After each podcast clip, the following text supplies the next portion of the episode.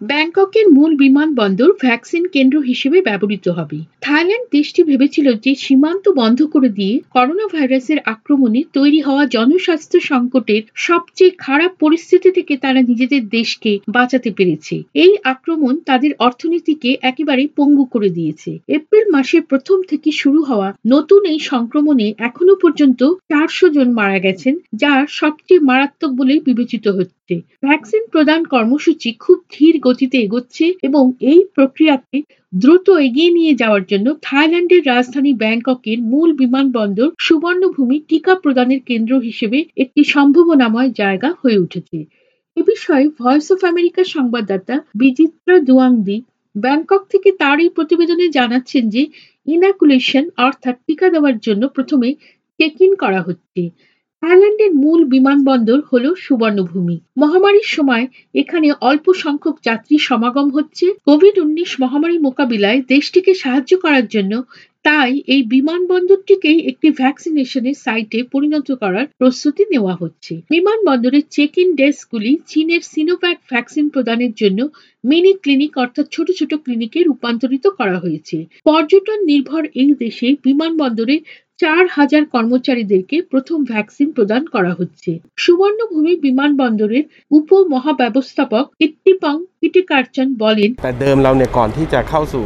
Before the pandemic, We used to receive 200,000 international travelers a day. Now only about 1,000 a day. Ready to turn into a vaccination station. আমরা দিনে 2 লাখ আন্তর্জাতিক ভ্রমণকারী পেতাম। এখন দিনে পাই মাত্র 1000। বিমানবন্দরে এরই মধ্যে টিকা স্টেশন চেক ইন কাউন্টার এবং অন্যান্য সরঞ্জামাদি সহ প্রয়োজনীয় সমস্ত সুযোগ সুবিধা রয়েছে। থাইল্যান্ডের দৈনিক আক্রমণের সংখ্যা প্রায় দু হাজার। যদিও সর্বোচ্চ মাত্রায় ক্ষতিগ্রস্ত দেশগুলির তুলনায় এই সংখ্যাটি কম, তবে এটি এমন একটি দেশের জন্য একটি বিশাল সংখ্যা যে দেশ এবছরের মার্চ মাস নাগাদ মনে করেছিল যে তারা লকডাউন এবং সীমান্ত বিধিনিষেধ প্রয়োগের মাধ্যমে ভাইরাসটির আক্রমণ থেকে নিজেদেরকে রক্ষা করতে পেরেছি এখনও অব্দি প্রায় সাত কোটি জনসংখ্যার মধ্যে সাত লক্ষ থাইল্যান্ডবাসী টিকার দুটি ডোজ পেয়েছেন থাইল্যান্ডের সুবর্ণভূমি বিমানবন্দরে অ্যাকাউন্টিং বিভাগের ভাইস প্রেসিডেন্ট সরাই জাম্পা বলেন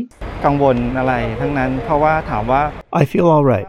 The shot will reduce the risk of contracting the virus. Sickness will now be less. টিকা নিয়ে আমি শারীরিকভাবে সুস্থতাই অনুভব করছি ভ্যাকসিনের এই ডোজ সংক্রমণের ঝুঁকি হ্রাস করবে ভ্যাকসিনটি আমাদের একশো ভাগ রক্ষা করতে পারে না। তবে গবেষণায় দেখা গেছে, এই টিকা নেয়ার পরে আমি যদি ভাইরাসে সংক্রমিত হই, তবে অসুস্থতা তুলনামূলকভাবে কম তীব্র হবে। এই বিমানবন্দর কর্মীরা এমন একটি দেশের প্রথম সারিতে আছেন, যে দেশের অর্থনীতি, পর্যটন শিল্পের উপরে নির্ভরশীল এবং গত মার্চ মাস থেকেই পর্যটকদের সংখ্যা কিন্তু অনেক হ্রাস পেয়েছে। জুলাই মাসের শুরু থেকে বিদেশি পর্যটক যারা টিকার ডোজ সম্পূর্ণ করেছেন, সেই সব পর্যটকদের কাছে থাইল্যান্ডের সমুদ্র সৈকত চালু করার প্রতিশ্রুতি দিচ্ছে সরকার। থাইল্যান্ড বিমানবন্দরে যাত্রী পরিষেবা ক্লার্ক প্যাচুরিন বোরান বলেন